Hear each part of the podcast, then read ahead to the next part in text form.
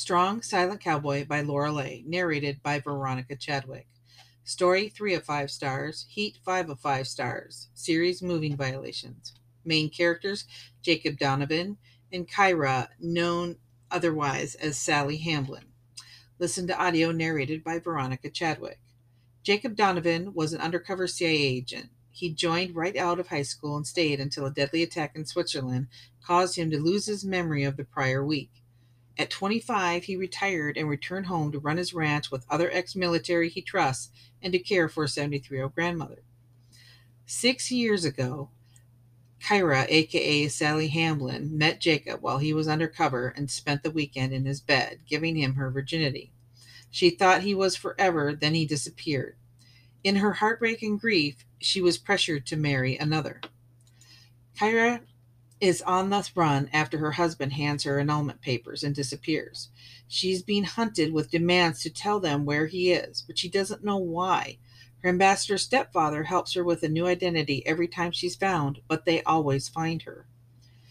When Kara came to Deerhaven three years ago as Sally, she recognized Jacob and couldn't believe he acted like they'd never met. She's hurt, but can't force herself to leave him until she's found again and has to run. Jacob has been dreaming about a woman since he returned from Switzerland, but never realized she was a real person.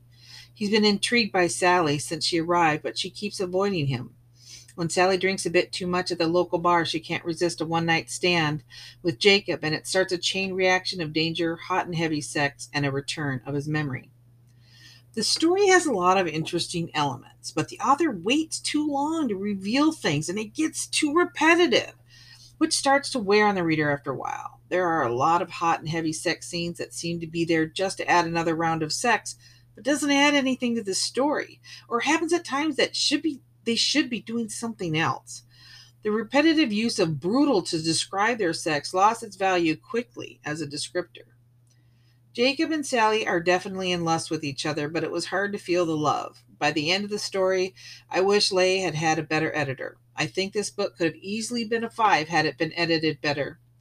For more of my reviews, follow my blog at wyldheartreads.wordpress.com. If you prefer to listen to my reviews, follow me on Spotify or wherever you're listening to this audio. If you want to support my blog, please like, share, friend, uh, donate. Have a great day.